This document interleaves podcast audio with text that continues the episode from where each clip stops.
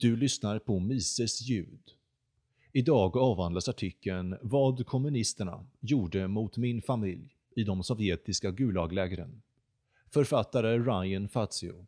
Svensk översättning av Joakim Kempe. Artikeln publicerades på mises.se 4 februari 2020. Inläsare Magnus hälsar dig välkommen.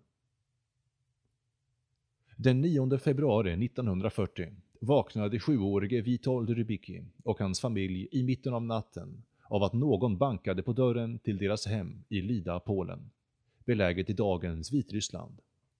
Utanför dörren stod en officer från Sovjets hemliga polis, som då gick under namnet NKVD, som gav hans far en order. Citat. Det är meningslöst att fly. Ditt hus är omringat av soldater. Du har en timme på dig att packa dina personliga tillhörigheter. Oroa dig inte. Allting du behöver kommer att tillhandahållas när du kommer fram. Slutcitat. Rybicki-familjen fick aldrig veta vad de anklagades för. Fick aldrig se bevis på vad de hade gjort för fel. Fick aldrig se vad de dömdes för, eller vart de var på väg. Vitold, hans föräldrar och fyra av hans syskon togs från sitt hem till en tågstation där de lastades in i en boskapsvagn som var cirka 15 meter lång och 5 meter bred, tillsammans med 40 andra människor. Inuti vagnen fanns ingenting förutom ett hål i mitten av golvet. Det var toaletten. Under nästan en månad färdades tåget genom Östeuropa och Ryssland mot Sibirien och ingen i vagnen tilläts lämna de trånga och smutsiga vagnarna förutom en kort tid på lördagar. Varje morgon kom soldater med 15 liter vatten och 3-4 liter soppa som hela vagnen fick dela på. Fångarna lämnade slutligen tåget i staden Tomsk. Därifrån gick de, två dagar till fots, mitt i vintern, genom den sibiriska tajgan, till några baracker med små, skrala rum som byggts särskilt för polacker. Detta var en del av det sovjetiska Gulag-systemet. En mängd tvångsarbetsläger och bosättningar där tiotals miljoner fångar bestraffades och omskolades av staten genom extremt hårt fysiskt arbete i en ogästvänlig miljö. Denna berättelse om livet i Sovjet är inte ett enstaka extremfall, utan är indikativt på hur kommunisterna behandlade det egna folket. Uttalat marxistiska regimer har dödat mellan 65 och 100 miljoner av sina egna medborgare.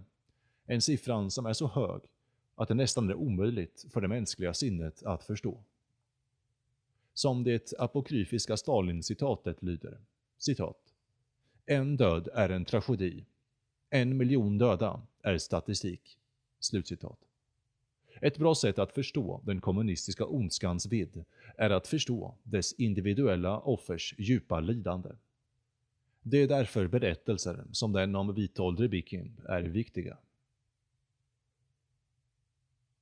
Rybiki-familjens situation är skrämmande lik de välkända berättelser som Solzhenitsyn dokumenterat i Gulag-arkipelagen. Från den psykologiskt viktiga arresteringen på natten, utan förklaring, till den omänskliga transporten i en boskapsvagn, till det hårda arbetet i bitter kyla utan tillräckliga kläder, till svält, till lukten av död, till det totala förtrycket även utanför Gulaglägren. Liknelserna mellan Vitolds berättelse och det som andra har berättat om är slående.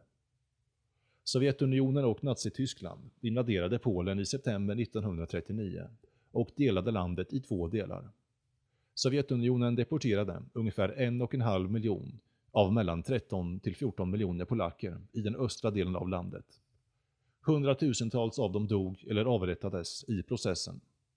I flera årtionden led bland annat miljontals kulaker, kosacker, ukrainier, kasaker, militärveteraner och ortodoxt kristna liknande öden. Sovjetunionen dödade mellan 20 och 30 miljoner av sin egen befolkning. De som ansågs vara utbildade, medelklass, öppet religiösa eller som hade tjänat i militären var de huvudsakliga måltavlorna enligt Witold. Eftersom det sågs som ett hot mot den kommunistiska regimen. Hans far, Stanislav, var en polsk veteran som ägde en liten bondgård. Alltså skickades han och hans familj till ett gulagläger. Några månader senare flyttades familjen ännu längre österut. Tåget tog dem till staden vid spårets slut och sedan fick de återigen gå till ytterligare en samling baracker mitt i den sibiriska taigan. Det var ett nytt arbetsläger där de kom till att stanna i tre år. I detta läger arbetade alla arbetsföra fångar som var 12 år eller äldre med att fälla träd, med virke och med att samla sav i ett klimat som emellanåt såg temperaturen understiga 50 minusgrader. De arbetande fångarna gavs en daglig ranson bestående av 400 gram bröd, motsvarande ungefär 1200 kalorier, medan icke arbetande fångar gavs 200 gram bröd, det vill säga futtiga 600 kalorier. Ibland försenades matförsändelserna till lägret och fångarna gick flera dagar utan mat. I praktiken höll vi på att svälta ihjäl, berättar Vitold. Vissa fångar hade uppsvällda magar orsakat av hunger. Fångar dog som flugor av hunger, sjukdom eller av att ha arbetats för hårt. Det fanns en provisorisk begravningsplats nära lägret där hundratals människor begravdes. Vitolds syster, Irena, som var 14 år gammal när sovjeterna deporterade hennes familj, vägrade till slut att arbeta eftersom hon inte ens hade skor. Hon dömdes till tre månaders fängelse i Novosibirsk. Hon överlevde endast tack vare hjälp från en äldre manlig fånge som hade det bättre ställt. När Irena kom tillbaka till lägret var hon djupt omskakad och utropade att hon hade fått nog av Ryssland, kommunism och Sibirien samt att hon skulle rymma, vilket hon också gjorde. Ett år senare upptäckte hennes far att myndigheterna hade fångat henne på vägen in i Iran och dömt henne till sju års fängelse. Eftersom Sovjetunionen befann sig mitt i ett brutalt krig med Nazityskland gav den fångar som henne valet mellan att riskera livet i kriget på östfronten eller i en liten kall fängelsecell. Lyckligtvis nog lyckades hon överleva kriget och flydde till slut till väst och tilläts emigrera till USA.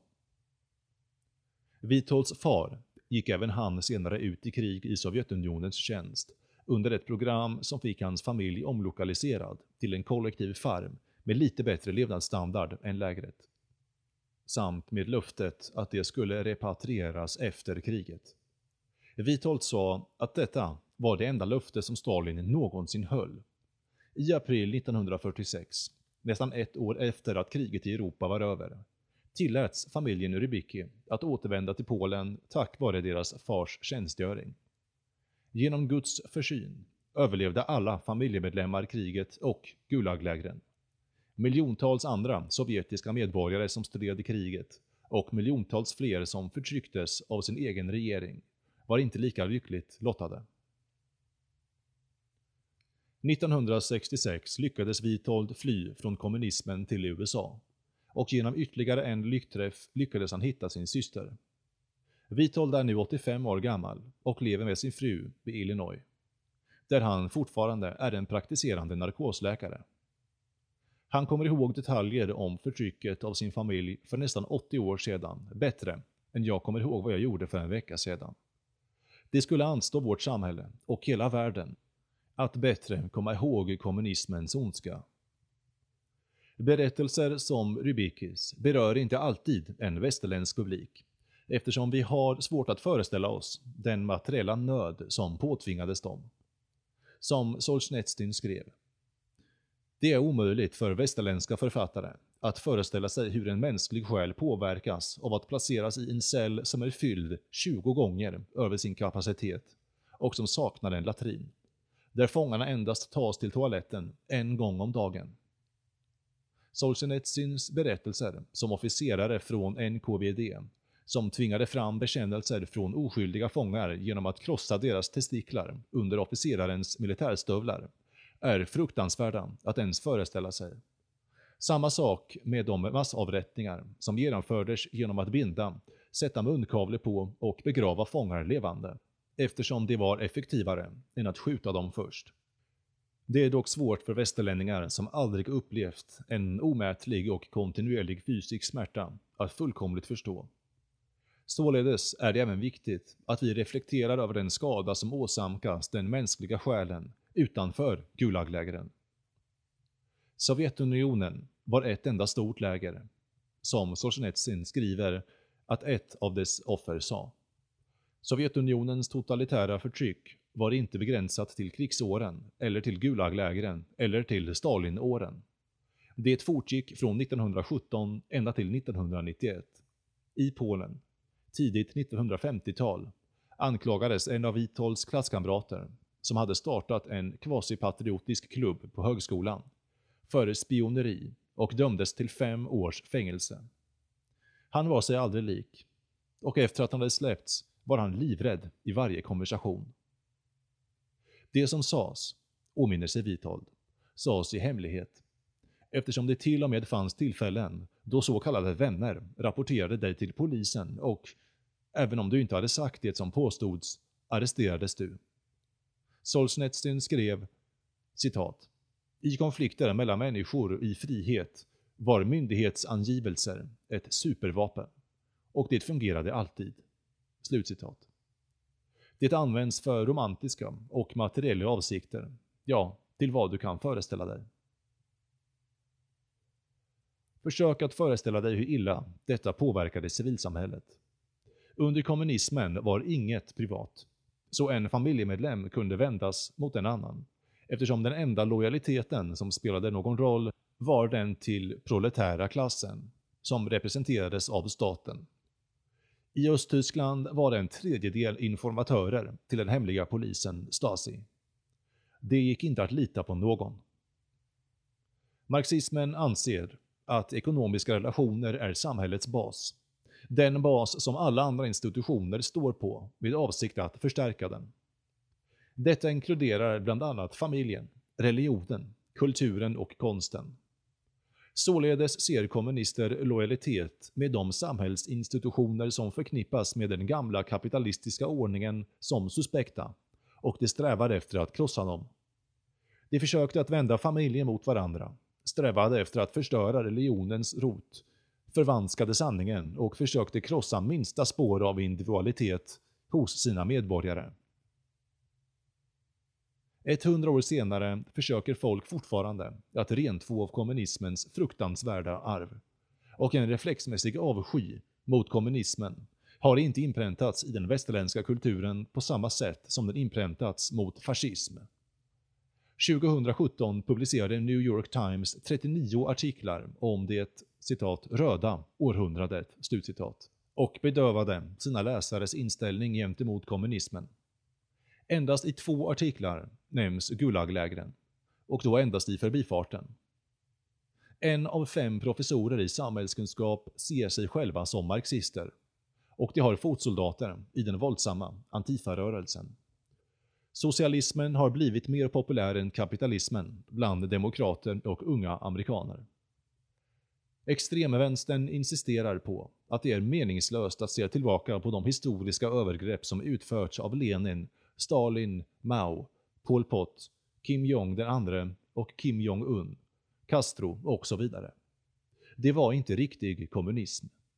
Dock är det lätt att skönja ett mönster bland alla de brott som har genomförts av alla kommunistiska regimer under hundra år och som påverkat mer än en miljard människor. Karl Marx var en falsk profet och beviset på detta är de tiotals miljoner som dödats av de som anslutit sig till hans ideologi. Kommunismen var modisk i praktiken, eftersom den var modisk i teorin. Marxismen baserades på idén att samhällets historia är klasskampens historia. Den ser på samhället som ett nollsummespel mellan olika grupper, där individen spelar en underordnad eller ingen roll. Under kapitalismen är all egendom stöld och profiten erhålls från arbetarens mervärde. Alla andra institutioner i samhället, superstrukturen, existerar enbart för att lura proletariatet att acceptera sin underordnade status. Marx lösning på detta var en våldsam revolution som leder till ett proletariatets diktatur, som avskaffar privat egendom, de institutioner som tillhör den borgerliga ordningen och som slutligen graciöst övergår i en statslös och klasslös utopi. Hela detta händelseförlopp ansågs inte bara vara det ideala förloppet, utan det ansågs vara oundvikligt, bevisat av vetenskaplig socialism. Dock visade det sig att folk inte var så villiga att ge upp sin surt förvärvade egendom, nation, kultur, tro, familj och Gud. Att folk klamrade sig fast vid dessa saker bevisade att de var proletariatets klassfiender. Och det måste utrotas. Martin Latsis, chef på den ukrainska säkerhetspolisen, skrev följande 1918 i en kommunisttidning. Citat. Vi slåss inte mot enstaka individer. Vi utrotar borgerligheten som en klass. Slutcitat. Kommunismen är sannoliken den ultimata kollektivistiska ideologin. Ditt medlemskap och hängivenhet till klassen avgör ditt värde. På detta sätt satte kommunistiska ideologin ett predikat för att avfärda individer en mass, för kollektivets skull. Solzhenitsyn förtjänade sitt nobelpris i litteratur för sitt bidrag till mänskligheten och för att han hjälpte till att delegitimera kommunismen bland de som tidigare hade omfamnat eller haft överseende med den. Istället stödde han rättmätigt det som under tusentals år byggt upp väst. En moral som erkänner individens fallna natur, som skyddar mot det värsta inom oss och som ger varje individ möjlighet att söka sin egen frälsning. Ett system som skyddar individens suveränitet kan också främja det bästa i dem. Avslutningsvis har Witold ett sista budskap till oss. Citat. Jag är så glad att jag bor i USA. Folk förstår inte vad de har här. Det är frihet. Hur många andra länder har denna frihet? Ett fåtal. Förhoppningsvis kan vi behålla det vi har. För även vi har oansvariga människor bland oss. Slutcitat. Three,